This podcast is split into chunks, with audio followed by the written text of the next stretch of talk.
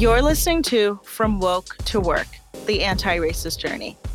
My name is Kamala Avila Salmon, and I gotta be real with you. A black square on your Instagram does not make you an anti racist, but there is a path. Join me as I guide you from becoming aware of racial injustice to actually doing something about it.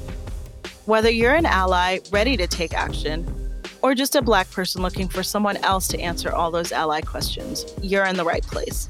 It's time to go from woke to work.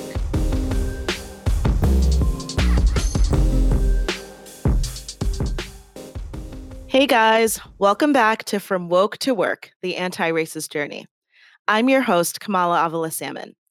The last time we talked about sympathy, the act of sharing in the sorrow of the Black community at the horrors of racism, and really feeling those feelings of sadness and regret and anger.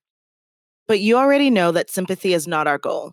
We still have a few more levels that we need to go through before we get to active, authentic, and effective anti racism.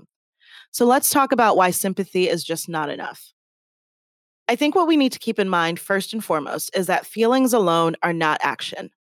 While it is human and very important to feel things, too often I see non Black allies getting stuck in their feelings and wanting to be congratulated for it.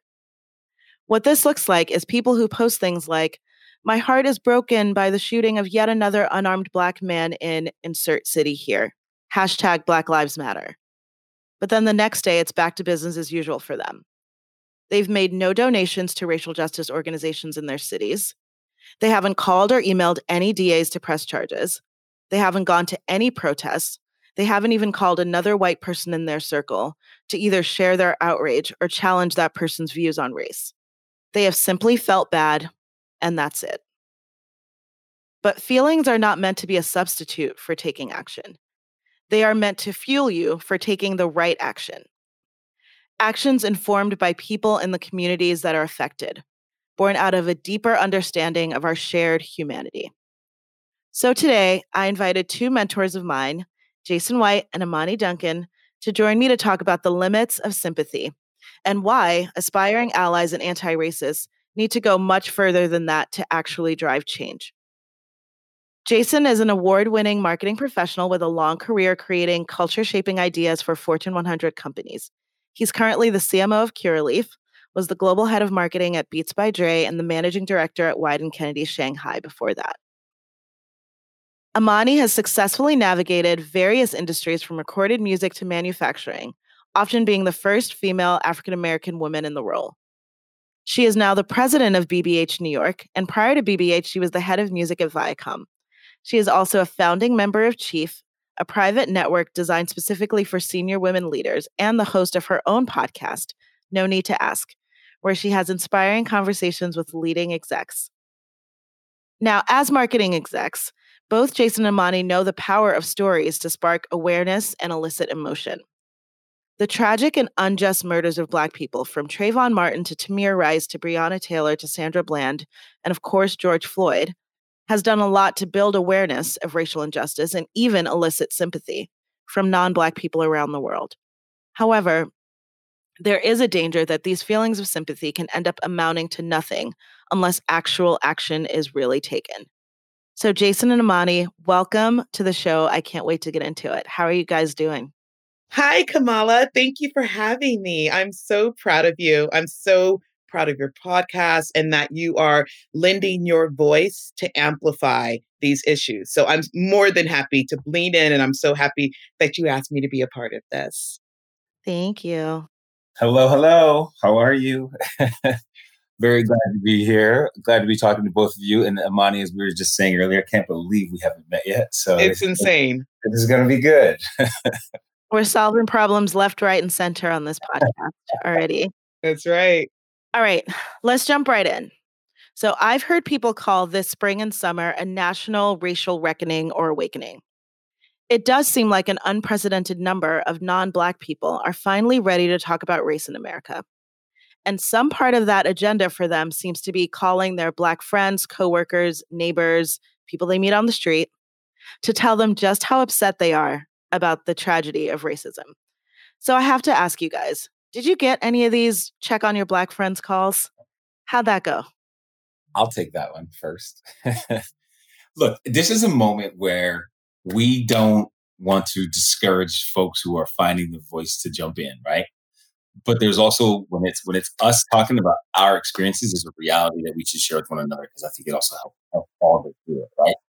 And I can tell you there were sort of two different types of responses or, or outreach that I that I felt. There was the outreach which was checking on my black friends, right? Um, checking on you. I stand with you, appalled for about what's going on, which is which is great. Like I appreciate that. I don't know that that's gonna get me anywhere. I, I appreciate that, and I'm sure that makes you feel very good because you love me and you're checking on me, right? So we're good. I, I get it, and I appreciate it. And, and at the end of the day, these people are my friends, right? So I get it. Now the other half were the ones that were like, checking on you. Hope everything's okay. By the way, I need a strategy for my brand. and if you want to talk work and you want help, separate the two. Tell me you need help. You're dealing with this from a place where you're trying to reach out to the right people to get the right voice and the right point of view for your brand, for your company. You have a board meeting tomorrow in some cases, and you need help. Don't call me and apologize and then work that conversation into the strategy help you need for your brand. Designated Black consultant for everyone. Woke marketing.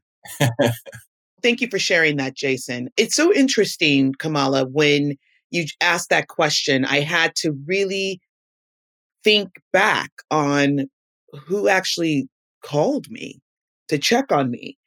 And uh, I have to say, and I know a lot of white people, very few. I can actually recall maybe two white people that called to check on me. I live in a very diverse area. My neighbors didn't have a conversation with me. I am married to a white man, a very conscious white man. Most of his family didn't check up on me. And I know a lot of white people. So it was really interesting because I wasn't looking for it, but at a certain point, it became uncomfortable.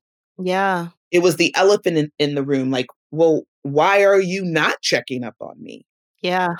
And it made me feel something that I've always had travel with me throughout my entire life that I'm not black enough or that it doesn't affect me. And I grew up really well. I grew up very privileged, but I also grew up with very conscious parents that named their daughter Amani and my sister Safi, and who told us from as early as I can remember, they were preparing us probably for this day, that because of the way we grew up and the privilege that we had, it is our responsibility to pay it forward. And that work was always a part of our ecosystem, our family ecosystem. And it afforded me to be a, a butterfly, a, a caterpillar, a chameleon, because I could bob and weave in all different types of social settings and be accepted. But I honestly was left with the reality that the perception that white people have of me is that I'm not affected, that I'm not like them. So I don't need to be checked up on. And as I started having conversations with people, speaking on panels about racism, about performative actions, about subconscious biases, I, I, shocked a lot of people that I was being so outspoken mm. because I think they didn't think I. I don't know. I, I don't know what they thought. They're like, you feel it too? Yeah. Like, oh, I thought you were this or that or unaffected. Because you know, Kamala, you know, I've I'm the I'm the first one. I've been the first one at every job I've had and every role I've had. So I know a lot of white people. So I, I, have to jump in. I have to jump in. So this is crazy, right? So I had a very similar, I don't I mean similar to you in terms of upbringing, but I grew up very diverse schools as a young kid, white high school, but very diverse friends. Got to college and lived in both worlds, right? If anything, more to the white world in college. But but I have to say, I had a, a completely different experience than what you had. Shout out my white people. like people came out of the woodwork. People were like, yo, checking on you. Are you good? I'm so sorry about this. I feel for you. And and I felt a tremendous amount of not just love, I felt protected. I felt like they really were like, we got you. And it meant a lot to me. Now, what I said earlier, it didn't it didn't have any impact on the fight I had to go pick up, right? Because that's a different thing. But it was amazing to know like these people thought of me, were in my corner, and offered to be useful. I didn't have a lot of opportunity to take them up on that because I chose personally to go and really mentor and advise and work with Black folks and kind of figure out how to put a positive voice into this. But I was supported. So I'm kind of curious, actually, Jason. You just said you had all these people reach out, and I, I did as well. So, kind of one follow up question that I have on that was like, had they been reaching out in the aftermath of Trayvon Martin and Tamir Rice and Mike Brown and Eric Garner and Sandra Bland? Or was this a like, here's our introductory conversation about race in 2020?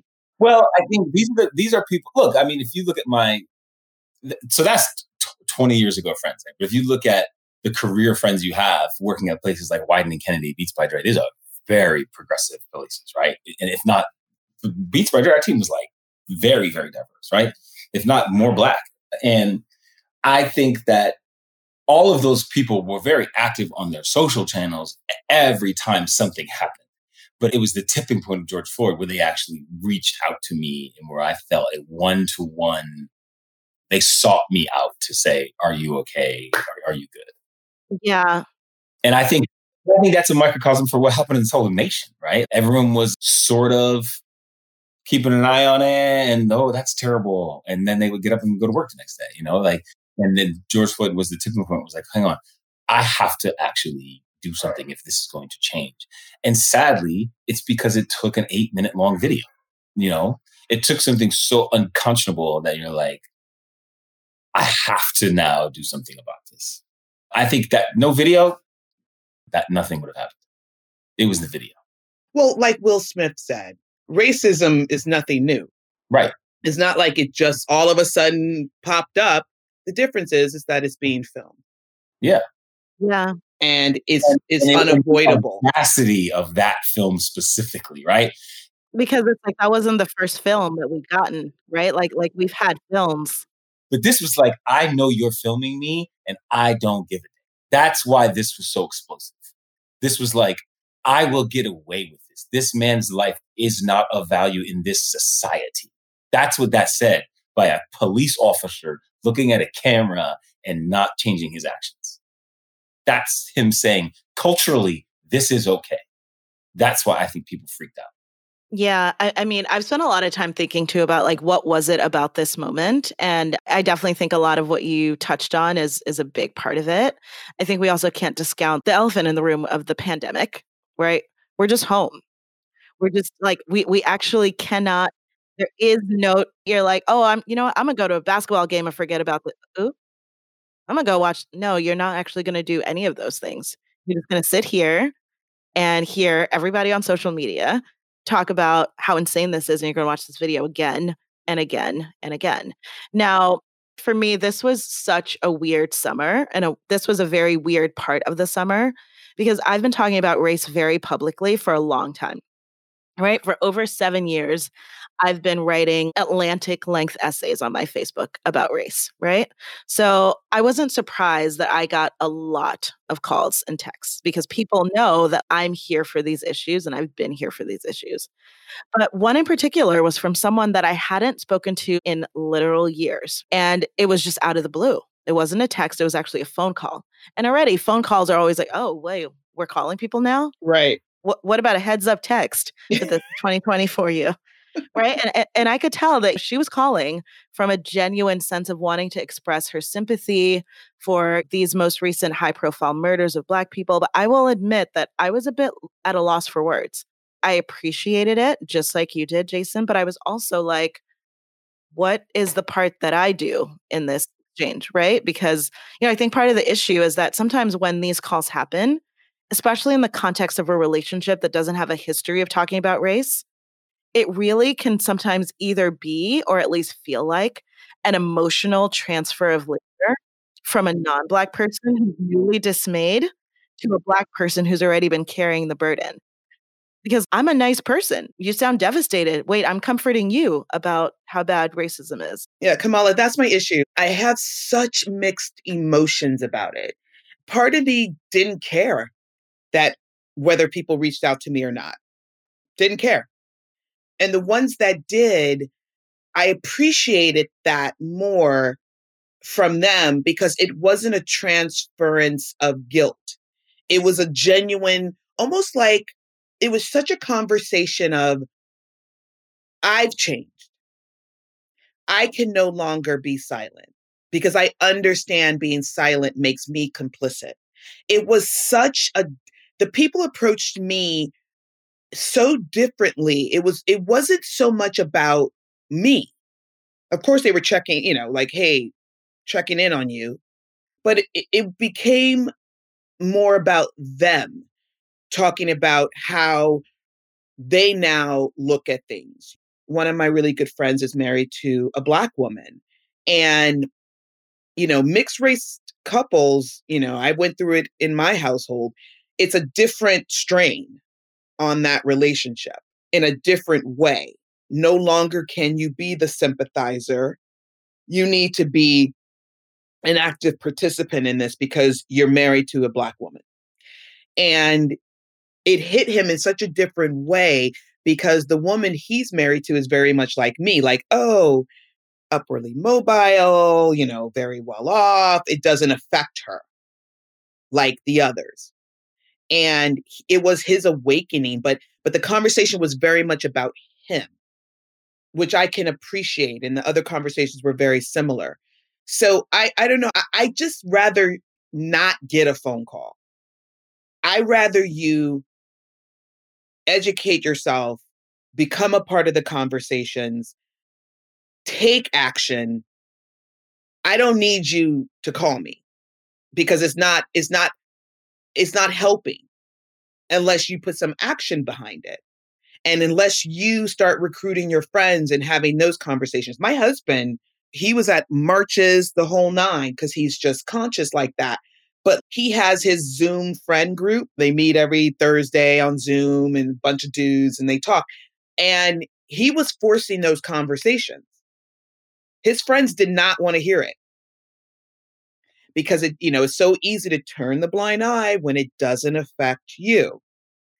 And next thing I know, they got a book club going on and they're they're reading White Fragility together. And I'm like, but I didn't clap. You know what I mean? I was just like, cool, because you should be doing that. You know what I'm saying? And I'm proud of my husband to force the con. I mean, these are his childhood friends. They grew up on the east end of Long Island. Like there were no black people in that area, you know. so very insular, very small town, very, you know, pretty affluent, etc.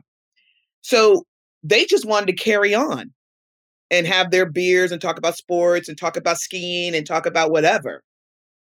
But he forced that conversation, which I was secretly really proud of, but also just like good. And I didn't make a big deal about it. I didn't make any hype or noise about it.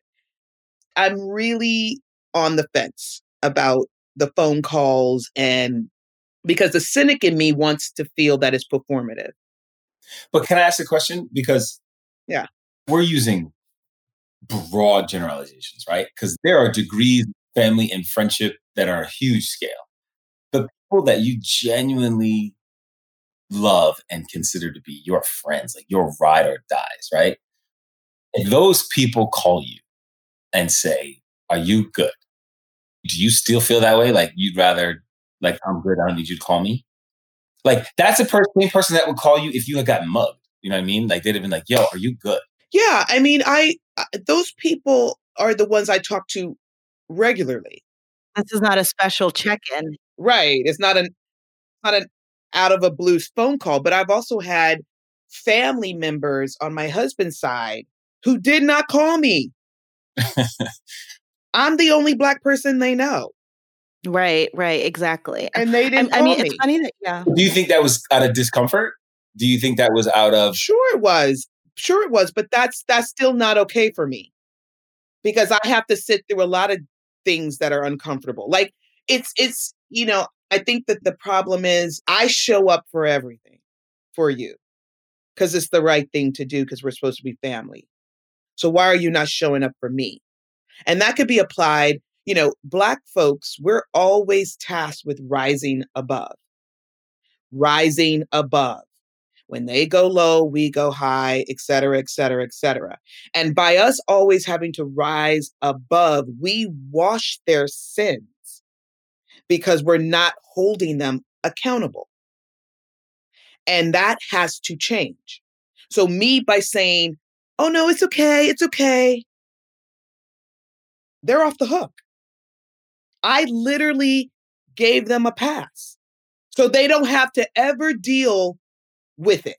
But yet I'm left with it. I'm left with feeling bad uh, for, for something I didn't even do. Because I've then absorbed their wrongdoing as my own. Like, don't even get me started. I'm going to talk about the Coopers Amy Cooper and Christian Cooper. This, this man was minding his own business.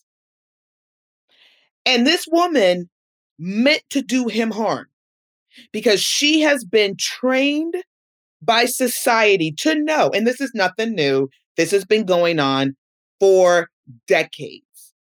She's been trained to know that she just has to make a phone call to the police to cause this man harm.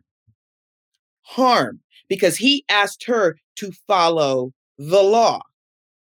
And then what happens? The performative tears. Oh, the crying. Oh, the sorrow. Oh, oh, oh. Let me be very clear about this. You're not sorry. The tears are fake. You're only sorry because you got caught. I don't want tears. Don't cry to me. Don't cry to me about nothing. I don't care if you're eh, uh, great, you have empathy towards what's happening to an underserved community.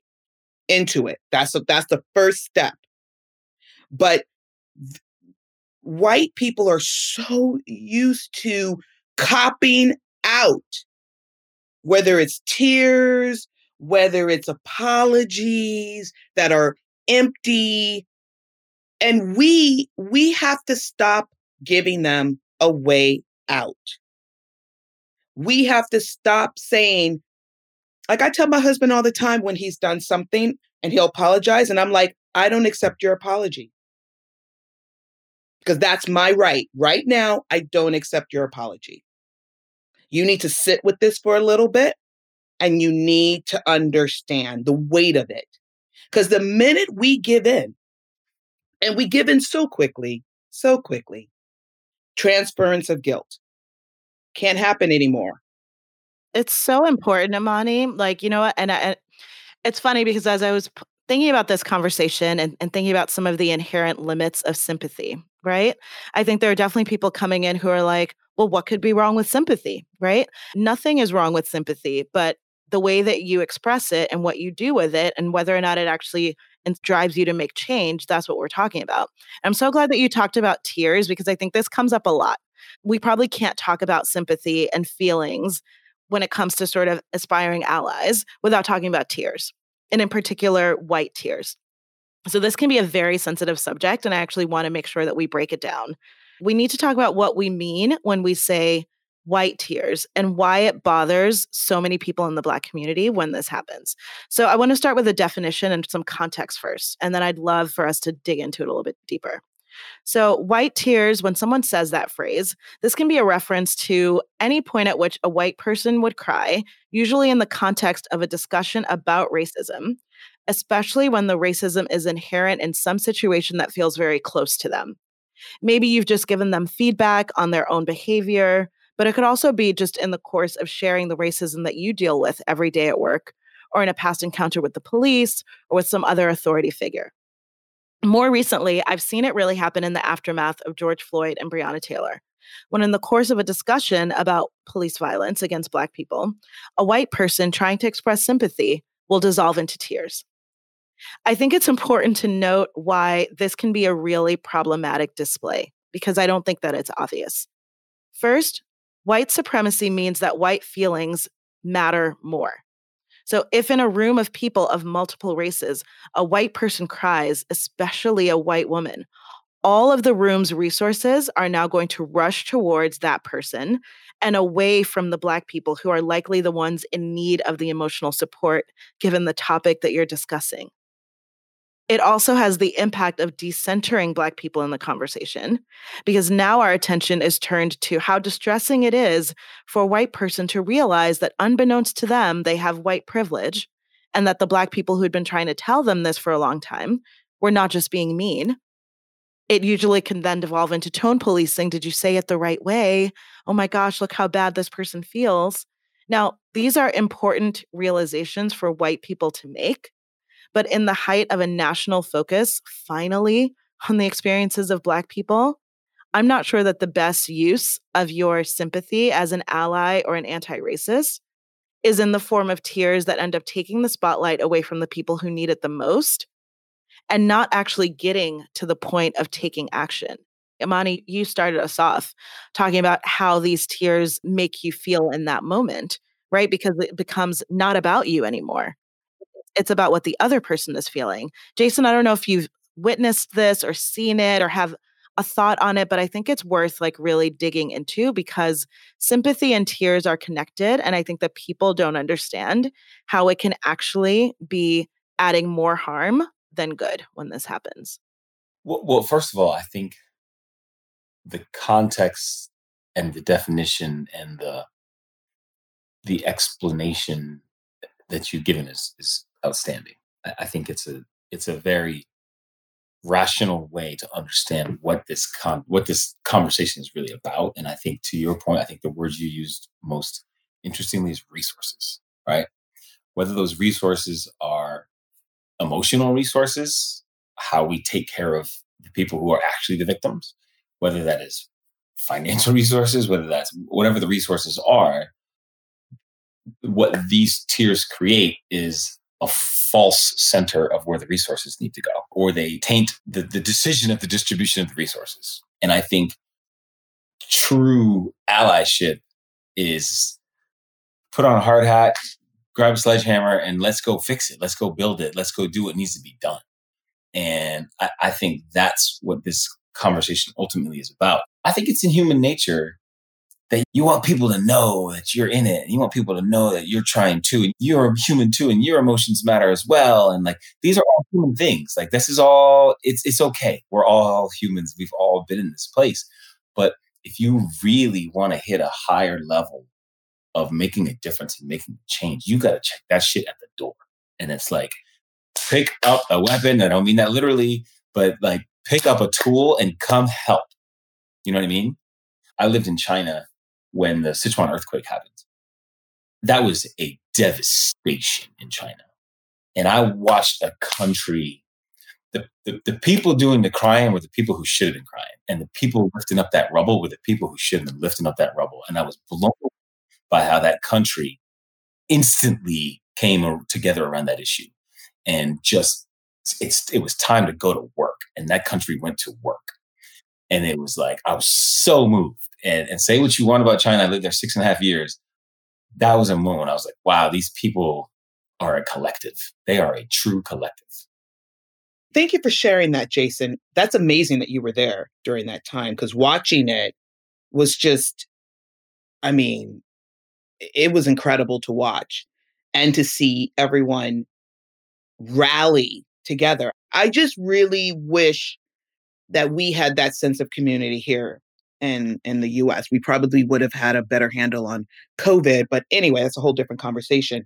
You know, Kamala, for me, I'm looking at it from a psychological perspective. I don't think people realize, or I know people don't realize, that not only are the resources being shifted in the wrong direction when these performative, I think it's performative actions happen, but the psychological damage that it does to the inflicted it's just reinforcing that you it's it, you don't really matter. It's not about you. When it should be about us you know? So we're left with like what what just happened here you know what i mean why am i being made to feel bad because karen's crying and then if that keeps happening, which it does, over time, it silences you. It really does. Because you're not going to have the result. Like, it's like, what's the point? And that's, that is systematic and that is generational. I remember my mom, who's 75. I took her for a Mother's Day vacation, a weekend. And we went to Palm Springs and we checked into a hotel. I set up everything. It was so much fun. We had my spa day, the whole nine. And when I was walking into the spa with my mom, there was something going wrong. Like there was a mistake or something. I don't quite remember. All I remember is handling it. And the way I handled it, which to me is just normal, my mom actually, and it broke my heart. My mom actually said to me, I'm so proud of how you walk into places like you belong. And I looked at her. It was such, I mean, talk about stab in the heart moment because she comes from such a different generation where she had to step off the sidewalk and let the white person pass. And I looked at my my sweet little mama and I was like, "Mom, it's because we do belong here." For no other reason than currency. I'm paying for this. Therefore, I want to be treated in this fashion. But that was the moment that I was like, oh man, this is so deep. This runs so, so deep and is transferred until you know better and you do better from one generation to the next generation subconsciously. So we see this continuing. Everyone, every Black person has experienced this at least once, where you try to bring up an issue of race, whether it happened to you or someone else, and somehow it becomes about something else. And then you're left with all these feelings of like, what just happened? Wait, wait, what just happened here? This is, this is, this is something that happened to me. So why am I being made to feel bad about it? Why is this girl over here crying? Like, what, why is, why am I being made to feel like it doesn't matter? Because before you know it, it's like it's like all of a sudden we're having a conversation about the tone in which you provided the feedback to the mm-hmm. person. And they're like, you know what, we might need to rewrite our policies to make sure that we don't make people and you're like, you're gonna write a new policy about how to deliver feedback about race, but you're not gonna write a policy about how to address racism. Cool. Right? More more resources, more resources. Roadblock, roadblock, roadblock, over roadblock. And and you know what I think is really interesting? So I read a really great essay this weekend that was about the connection between sympathy and solidarity, and in particular, the transition from being focused on sympathy to being focused on solidarity. I think many people mistake them as the same thing, right? I just said that I feel bad, therefore I'm in it with you. No, no, no. We need to go further than that. This was an essay by Austin Channing Brown, who's the author of the best selling book, I'm Still Here Black Dignity in a World Made for Whiteness, which the title alone is a thesis and a sermon. So I think she defines the, the difference really well. She said sometimes the work of racial justice feels much like a well. There are some who, though sympathetic, will never go deeper than this. Their bucket will go down into the well of emotions and always come back up, filled only with sympathy. However, those that are really committed to solidarity are different. She says that their buckets are filled with more than just sympathy. It's filled with actions. It's filled with an ever growing list of books and articles and podcasts. They will let down their bucket, and when it comes back, it will be filled with repentance and revelation. They will ask hard questions of people, of institutions, of groups that they love and respect. They will risk both the love and the respect because they will expect more. Mostly, they expect more from themselves. So, Jason, I'd love to start with you. If you could talk a little bit about what it means to you when I say there's a difference between sympathy and true solidarity. How, how does that difference play out and how does it impact how you engage in your own relationships with people? To me, it's a really, really simple equation. If sympathy is the destination, you've done something wrong. Sympathy is a stop on the way towards solidarity and action. If, if, if your train stops at sympathy, you're on the wrong train that simple. Sympathy is just the emotional response. That's all it is, right? It's it's your context relating to that context and saying, I understand that and I feel badly. If sympathy gets you to the point of absolving yourself, then sympathy is a bad thing, right? But if sympathy gets to the point where it motivates you to act, to change, to be a part of the answer, to provide resources, then that gets to solidarity. That gets to where I think we need people to be. So I think it starts with just what we're doing right now, which is like we have to call out that critical moment. We have to make sure everybody knows that we know that that's a critical moment. You either stop walking because you had a really good cry, or you keep walking because that cry means something that it means that things need to change. It means that there is work to be done. It means that you have to that, that, that is not the end point that's a starting point. That's what people need to understand. Because prior to sympathy you just didn't give a shit. Correct which is a different problem. It was our problem prior to sympathy. Yeah. As sympathy was just the beginning of, of the we right? Now it's not just black folks problem now it's everybody's problem because we finally got some sympathy it's like, okay, well, now let's start the action part. Now let's start actually solving. And to me, that's the continuum that needs to be clarified very simply for anyone who wants to be an ally. They've got to understand that it's a starting point. Agreed. Yeah. Amen. There's levels to this. Amani? Yeah, I agree with everything Jason said. I'm one of the founding members of Chief, and it's such a great group, and they're so conscious and the work that is done there is just so beneficial. But obviously, during this time with George Floyd and just the countless murders, we had a lot of sessions about race. And there was a lot of sympathy in the group. And I echoed pretty much what, what Jason said. I appreciate sympathy because I think it's the start of awareness but there will be those people that just think having the good cry or expressing sympathy checks a box for them. And so they're pretty much off the hook.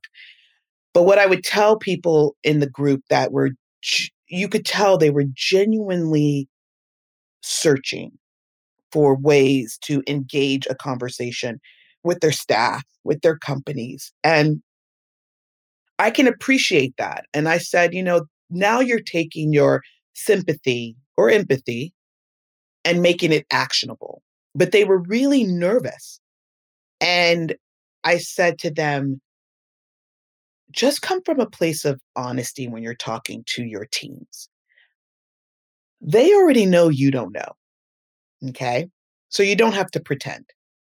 You're not fooling anyone. They know that you already don't know. But that doesn't mean that you don't start the dialogue. Because if you don't have the conversation, then you're tone deaf. And no one really wants to work for someone that's like that. Okay. That doesn't even have like empathy or courage as leaders are supposed to have to begin the conversation. So they were like, well, how do I start? And I said, you start just like I said. Hey guys, we need to have a conversation about what's going on in, the, in this country.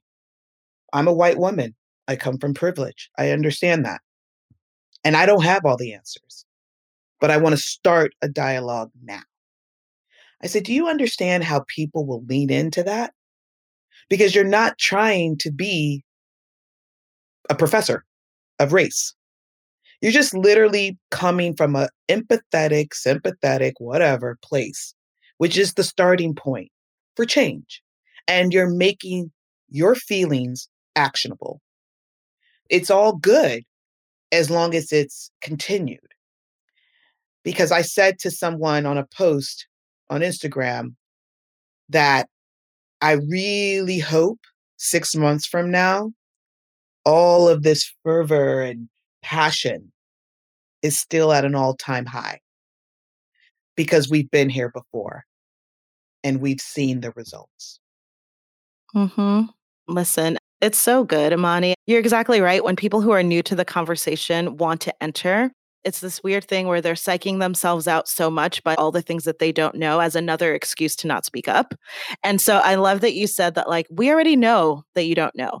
The issue at this point is if you don't speak up, now you're also communicating that you don't care. Not caring is actually a much bigger issue than not knowing, right? I think I'm a, I'm very much a believer in, in most things I do. It's like, how do you create things, whether that is a piece of communication in the world, whether that's how you build a team, whatever. I always work through this concept of how am I creating the, the, the greatest amount of good, right? How do, how do we create movements? Whether that's how I inspire a team, how I put a message in the world. It's like we this thing needs to tip. And when I think about the amount of people that wanted to come into this conversation but didn't have the tools and didn't know how, I think about what they received when they got there. When they got to the to the door to knock on the knock on the black people door house, it's like, "Hi, I want to help. I sympathize. I'm crying." Right? What what do we owe to not to them, but to the tipping point, to the greater good? What do we owe as our response? Because even even the tone we have right now if I'm a white person listening to this, I'm kind of like, I'm kind of off it. I'm kind of like, oh, they're mad at me. They're angry. It's like, no, we're trying to dialogue deeply and things are, are complicated issues, right? And what I've always tried to work through is like, how do you teach people the way you want to be treated? So we're not gonna we're not gonna allow people to get a pass on this, but we also have to figure out how to bring people into the conversation so that want to be in the conversation. So they're not scared about not knowing how to be in the conversation. Agreed. Like, and, and I'll give you a perfect example. This happened recently. I'm going to leave it at that. I was with someone that I know very well. We were joking back and forth doing coming to America lines, right? And this person was doing all the like black, black Eddie Murphy lines, you know, like the barbershop and all that, right? And there were several others around. And at the end of that, I said, you know, in today's time, we're we're in such a moment. I was like, well, where there's some black folks that wouldn't be cool with the way you're quoting Eddie Murphy in Coming to America. Cause it almost sounded like you're putting your own spin on on the spin that Eddie's putting on like being black, right? And when I brought that up, the room stopped. This person left person said, I'm going to bed. Got up and rolled, right? And then the rest that that door shut, and the rest of them turned and looked at me. There's like four, or five other people and looked at me like, "Look what you did." I said, "That person's reaction is not my problem, and I do not owe that person an apology. All I did was let that person know exactly what's really going on in this world right now." Wait, so this person was white, obviously. Okay, and yeah. the people that were left at the party were all white all white. I was the only black person. And I said, you know, other black folks may not I know you and we're cool and I and I know how much you love this movie, but the way you're expressing it, other folks might just think you're making fun of black folks. And, and I tried to bring it to the table very honestly and clearly. And it was like, oh, here we go. Like he done ruined the night.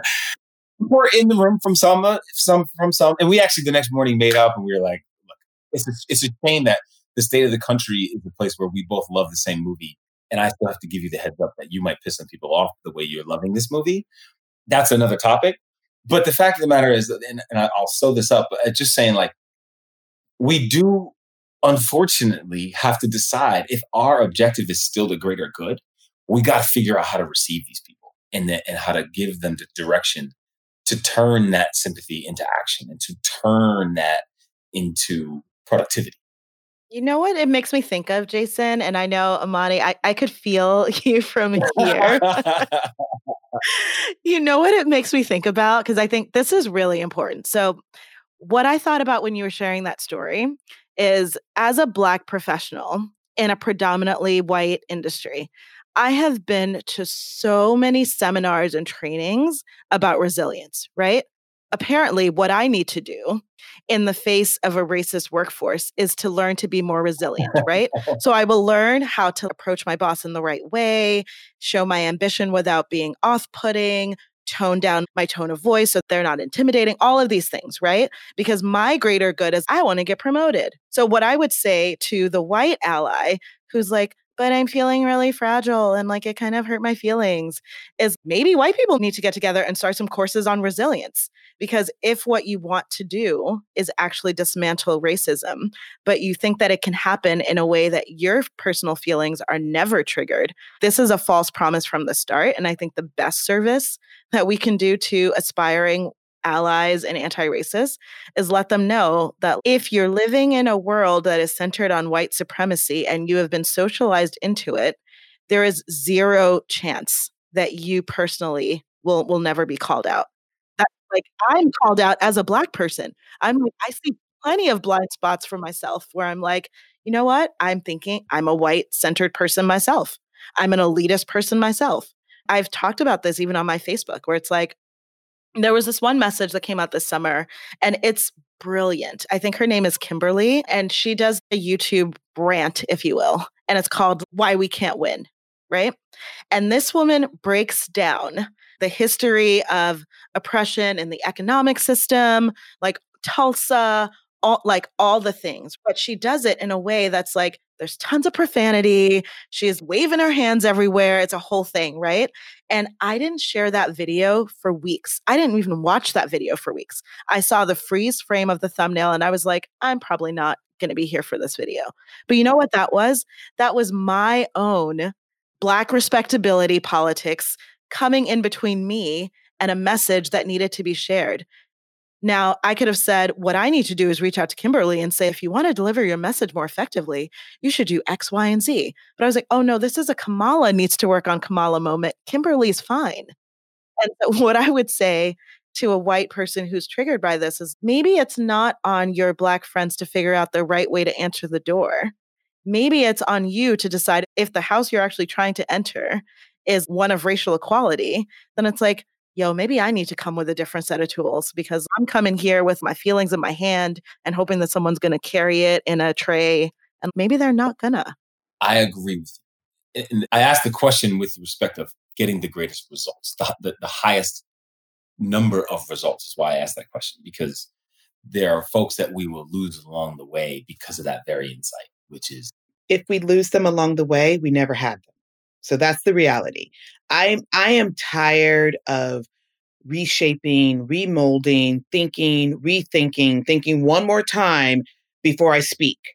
What your friends did in that moment was the transference of guilt. They made it about you, which you said nothing wrong. Exactly. And, and I was clear with them. And, and, and I instantly said, I said, that man's response is not my fault not or my your problem. problem. Not your problem. Exactly. to answer your question, Jason, the truth is the truth is the truth is the truth. And I'm not that person that yells at white people when they raise their hand and they want to talk. I'm not that person that's like, I shouldn't have to educate you. Mm-hmm. Because I do believe that there's power in numbers. And I do believe that I don't want to be yelled at. So I'm not going to yell at them. But let's not confuse being honest, transparent, authentic, and straight shooting with being rude or turning someone off. Yeah. If someone listens to this podcast and they're like, oh God, they're angry. I mean, I don't think anyone on this podcast is angry. We're just simply stating the facts. And the problem that white people have is that the facts aren't pretty. The facts aren't glossy and shiny. They're raw. They're painful. They're brutal. There's no way you can soft shoe that. And there's no way you should soft shoe that. People who talk about the Holocaust do not soft shoe the delivery of the message. That's a great point. And the Holocaust, and I'm I have a lot of Jewish friends. That's a tragedy that didn't even happen on American soil. But we know more about the Holocaust growing up than we do about Black history. So the sins of the past, the sins of the present, they just simply are what they are. And we shouldn't have to modify how we express those sins that are of the past and the sins of today. But I am from the school of thought that if you want to come to the table, and we welcome you to the table, you need to be prepared to eat what is being served. And sometimes there's a little bit of bitter with the sweet. It's unfair of the disenfranchised and the underserved to have to go through hoops of fire to deliver a message that is right in front of us so that someone else doesn't get their feelings hurt. Because guess what? Our feelings have been hurt countless times and for generations because no one cared. So I do understand the yin to the yang. I understand the velvet glove approach. I get it. I've used it throughout my entire career. But it gets to a point when you start holding people accountable for their actions, for their thoughts. It is what it is. It's it, it can't be soft. It can't be a soft shoe. It just can't. And so either you come and put on your big girl and big boy panties and join us and have a real conversation that will make you feel uncomfortable because you were a participant directly or indirectly into how we got here. Or you might just have to stay in the stands and talk about the play after it happened. That's so good, Amani, because I think that what I would love, and I know that there are white people listening who are probably feeling like, I'm mad that Black people even have to think about this, right? I'm looking for those white allies and aspiring anti racists to be like, you know what? Black people shouldn't have to deliberate this much about the delivery because they will blame your tone on why they're mad, but actually, what they're mad at is the content. What they're mad at is the truth, right? There's no version of it that you could have said that would have been any more palatable. And so, what I would call our white allies and our white anti racists listening to this to do is think about how you can take on some of this emotional labor yourself. So, at the next call a black friend moment, call a white friend actually and be like, what are we doing? So when people started calling me, I, I gave them assignments. I was like, thank you so much for calling me. Here's who I think you should call next. This is has been such an incredible conversation. I feel like we could talk for another seven hours. But in lieu of that, I will just say thank you both so, so much for joining me today. So many amazing, amazing gems. On this show, we try to end with an FAQ, frequent ally question. And I get this one a lot. So before we go, I'm wondering if you guys can just break off a little piece of the answer to this one. So, what should an aspiring or even an actual ally or anti racist who's committed to change do when they have friends who are on the total opposite end of the spectrum? I'm talking about card carrying, Fox News watching, All Lives Matter spouting Trump supporters a lot of my white and non Black friends say that they have these people in their lives and in their families. So I'm curious what you guys think. Do they keep trying to convince them? Do they just end the relationship or distance it? Do they ask a black friend what to do? Now, don't fall for that decoy answer I just threw in. Not our problem. So I'd love to hear from you guys. What should they do? When I think about things that have been done by our president that, that seem racist, and then I think about the many, many people that voted for our president because they were blue collar, Rust Belt, and they, they believed this was another chance for me, right? And I'm like, you know what? You chose you. Cool. But when I think about what's happened since you chose you, and I think about how many people are still choosing themselves, even if it means choosing someone that is so, with somewhat of a pattern now showing that Uh, black people are not of interest or of concern, I then now take that personally. I start to then go, well, then I don't matter to you. If you are making choices about the future of this country that are choices that, that mean I don't matter and my people don't matter. And that's my struggle with having the political conversation. That's why I avoid it. Because I think it's like you're just choosing to put you over an entire group of people. And, and, and that's not what this country was built on. And, or hmm. that's not what the Constitution was written about. um, so when I think about it on a much more personal level, I'm at the point now where if those are your views, we are not cool. I'm not here to try to change you or educate you. You are my enemy because you are making choices that involve the, the physical, emotional, financial harm of myself and my people and my family. I don't matter to you. Therefore, you do not matter to me. We are done here. And I feel very strongly I hear you, Jason. That part. For me, if you are living with or have friends that are opposed, not open to hearing an alternative point of view, lacking empathy, which is the least common denominator as far as I'm concerned. You need to have empathy for, for humanity, for people. Keep fighting the good fight. This isn't a journey for the weak of heart. I was just with my girlfriend who used to work for me, and she's now a big wig at a record label, and she's a white girl from South Philly, and she's super conscious. And she told me yesterday, she's very politically active, very outspoken. I mean, she's a true soldier for the cause. And she shared a story with me yesterday that and I've known her family forever. And she said, You know, Amani, you know my dad. And I'm like, Yep. And she goes, You know me. And I'm like, Yeah. And she goes, The pandemic has done wonders for my family. And I said, In what way? She goes, You know, my dad, he's old school, staunch Republican, Trump supporter, doesn't get the whole Black Lives Matters thing. But I keep on him.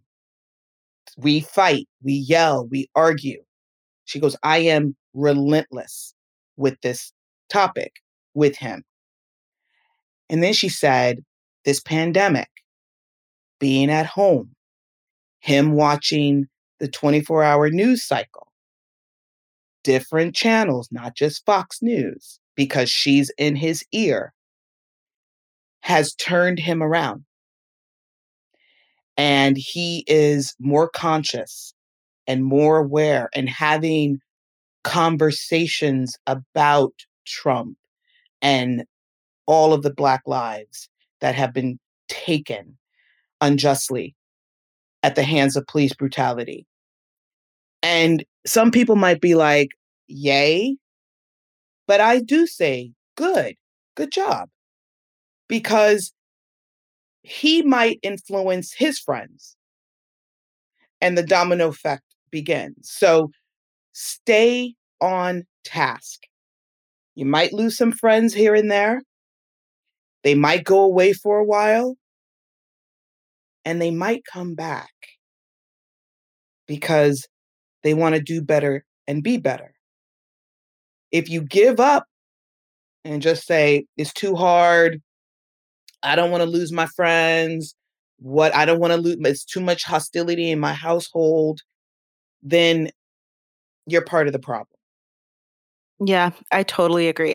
Because I've been talking about race so publicly for so long, I've been able to see the slow change in some people that has taken years, right?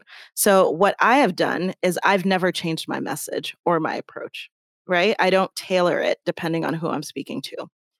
However, if we need to have a conversation about why Black Lives Matter, we can do that. And you can have your feelings at the end of it. And then, of course, there's going to come a certain point where it's like, you know, if I feel like I'm in a relationship where I can't share my feelings, that actually is indicative of a different problem in our relationship that will signal its end, regardless of where we are on this particular topic. But I do think that, again, going back to resilience, we live in a society because of its white centeredness, has not cultivated any resilience or any strength of character amongst white people when it comes to talking about race. They don't have practice in it. And any conversation that doesn't go well feels like, you know what? Oh my God, it's too hard, it's terrible. Right. My thing where I'm at right now is Black people have been in this. And if they want to opt out of these types of relationships, they can and they should. White people don't get to just opt out. I mean, you can, but the problem is not going to be solved. So I think that white people need to step up to the plate and grab their folks, right? If it's your dad, you probably can't sever that relationship. So you're going to need to continue bringing it up and they're going to get mad and they're going to get blah, blah, blah. But you're planting seeds. Your objective is not about convincing them in this one conversation, right? That's not how evolution of beliefs work. It's steady, steady, steady over time. And so stay in it. If, if I can jump on one last time on that, I answered that question from the perspective, to your point, of a of, of from my perspective of a black person 1000% black people do not need to sign up for this work. If this is advice to an ally, I completely agree with what you're saying. This is you need to keep going. Keep going and welcome to the struggle. right? You're you're getting a small taste of what it feels like. All right, before we go, please tell the people where they can find you or your work. How can they follow you? On Instagram, I am at intern to TOCMO. And as Kamala mentioned at the beginning of this episode, I have a podcast called No Need to Ask, and it's on all DSPs. So take a listen. I am Jay White Likes on Instagram and I actually post a lot on LinkedIn as well. So that's kind of the Jay White Likes is is me on any platform. All right. We will be linking to you when we post it. So don't worry. All right. So thank you guys so, so much for the gems today. Thank you. Thank you. Thank you.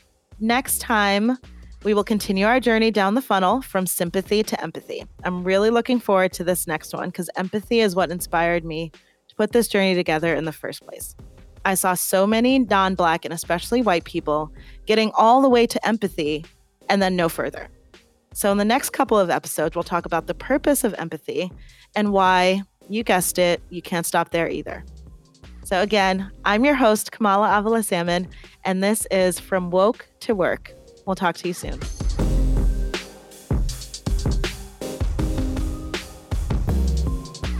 Thanks for joining us and for making it this far. As always, I'm Kamala Avila Salmon, and you can follow me on social media at The Real KS1. Subscribe now wherever you listen to podcasts. And don't forget to rate us to help more people find the show. From Woke to Work was produced by me, Kamala Avila Salmon, in partnership with Julian Lewis and TJ Bonaventura at Studio Pod. Edits were made by Noda Lab. Our amazing artwork was designed by Tommy Gomez. And this fire track I'm speaking on was produced by Dave Contrap. Until next time.